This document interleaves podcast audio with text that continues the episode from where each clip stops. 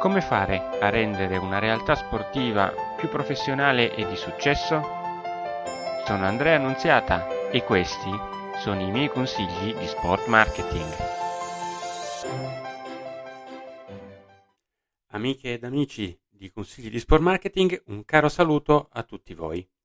Finiamo questo anno 2023 con una prima parte e poi cominceremo il 2024 con una domanda che può sembrare tutto sommato banale: che cos'è lo sport?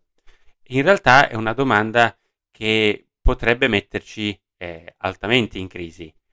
Infatti dovremmo cominciare a dare una definizione di sport, e attenzione, sulla Treccani non c'è la definizione corretta, già perché in realtà una definizione specifica e precisa dello sport non esiste. Esiste invece un insieme di caratteristiche che sono comunemente accettate da tutti e che ci permettono di approssimare la comprensione di che cosa sia sport, ma soprattutto di capire che cosa non lo è. La prima cosa che tutti accettano come caratteristica dello sport è che è un'attività sociale.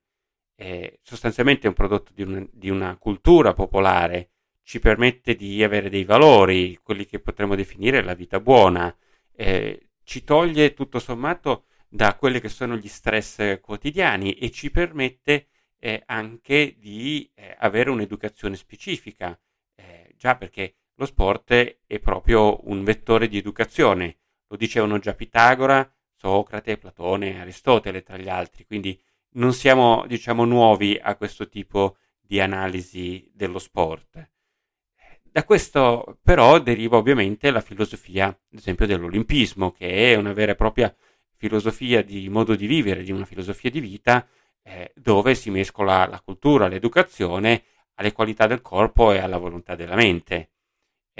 Ovviamente i tre principi sono la gioia dello sforzo, il valore positivo del buon esempio e il rispetto, più che mai sacrosanto, dei principi etici universali fondamentali, da cui deriva ovviamente la richiesta, anche nelle Olimpiadi moderne, della pace olimpica. L'obiettivo ovviamente di fondo di tutto ciò è quello che potremmo definire lo sviluppo armonioso del genere umano.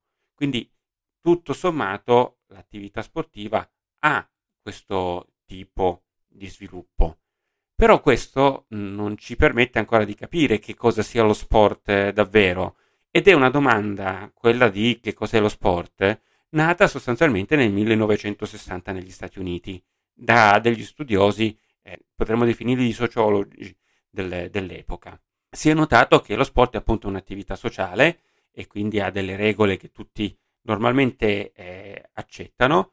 Ma allo stesso tempo è un'attività sociale e quindi non è per nulla alienante. Da qui la repulsione e la negazione all'interno della definizione di sport di tutte quelle attività fisiche che creano alienazione. Altra caratteristica dello sport è che è un gioco, ma allo stesso tempo non è solo un gioco, perché non tutti i giochi sono sport. Per esempio il Monopoly non è ovviamente uno sport, ma non tutti gli sport sono giochi. Pensate ai tuffi, pensate danza sportiva piuttosto che al pattinaggio artistico, sono degli sport ma non sono dei giochi. E la differenza la troviamo tra la presenza di arbitri e di giudici. I giochi hanno gli arbitri che sostanzialmente vigilano sulla regolarità di quello che accade all'interno del gioco. I giudici invece influenzano con la loro valutazione quella che è il risultato sportivo finale. Terza caratteristica è che lo sport è un atto libero e divertente, che non crea dipendenza. Questa è una caratteristica molto interessante, perché ovviamente laddove si è costretti a fare anche un'attività che normalmente verrebbe definita sportiva, potenzialmente potremmo definire che quello non è più sport. È una costrizione, è qualche cosa che nulla a che fare con il divertimento, con la libera scelta, e quindi non è più sport. Bene, per questa fine di anno mi limito a questa parte della riflessione che sicuramente vi metterà in testa molti interrogativi.